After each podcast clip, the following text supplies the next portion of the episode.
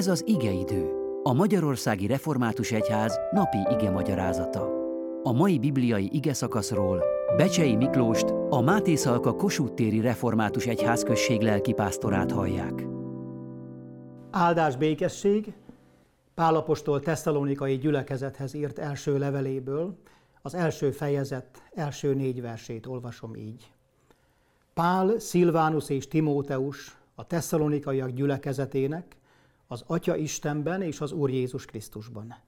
Kegyelem nektek és békesség. Hálát adunk Istennek mindenkor minnyájatokért, amikor megemlékezünk rólatok imádságainkban, mert szüntelenül emlegetjük, ami Istenünk és Atyánk színe előtt hitből eredő munkátokat, szeretetből jövő fáradozásotokat, és ami Urunk Jézus Krisztusba vetett reménységetek álhatatosságát, mivel tudjuk, Istentől szeretett testvéreink, hogy választottak vagytok. Kedves testvéreim, Pálapostól összes új szövetségben található levele közül a legelsőt vesszük ma kézbe, hogy mintegy másfél héten keresztül formálja gondolatainkat és alakítsa életünket.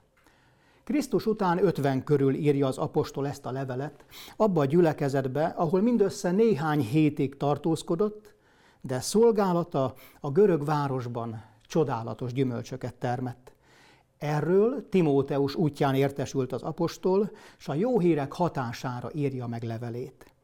A legértékesebb gyümölcs az ember életében mi lehetne más, mint a megtérés gyümölcse, amit az apostol a mai ige szakaszban így összegez, hogyan fordultatok a bálványoktól az élő Istenhez.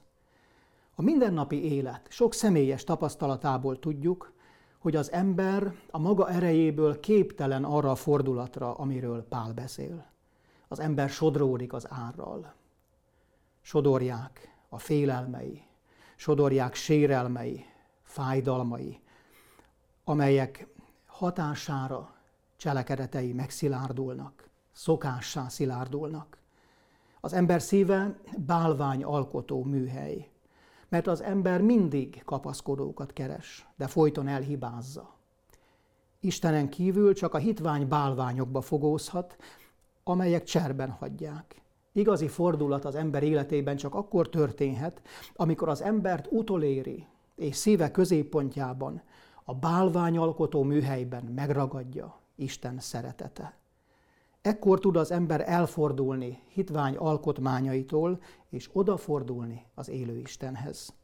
A Tesszalonikában élő embereknek az a csodálatos ajándék adatot, hogy egy olyan ember érkezett közéjük, aki bálványaitól, elvakult fanatizmusából az Úrhoz fordult. A pálfordulat apostola olyan erővel adta át az evangélium üzenetét, mintha Jézus Krisztus közöttük lett volna keresztre feszítve, és mintha Jézus húsvéti sírja kertjük végében hirdetné az élet győzelmét. Nem csoda hát, hogy megérezve az Úr jóságát és mentő szeretetét, az emberek Pál ige hirdetésének hatására elfordultak erőtlen bálványaiktól, és Istenhez tértek. Ebből a nagy fordulatból következett mindaz a jó, amit Pál erről a gyülekezetről levele kezdő soraiban mondott. Testvéreim, akik hallgatjuk az ige üzenetét, és akár egyházunk valamelyik gyülekezetéhez tartozunk, talán ott van a szívünkben a vágy. De jó lenne, ha egyszer a mi közösségünkről írhatna valaki ilyeneket.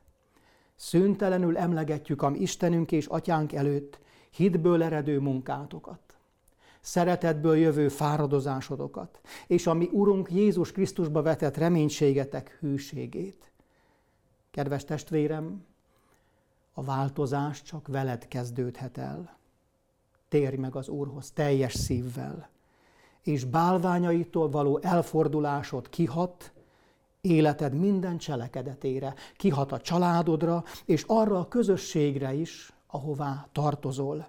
Ha pedig sehová nem tartozol, akkor megtérésed által egy nagy családot kapsz az Úrtól, lakóhelyed református gyülekezetét. Legyen ma részed az Úr gazdag áldásában. Amen.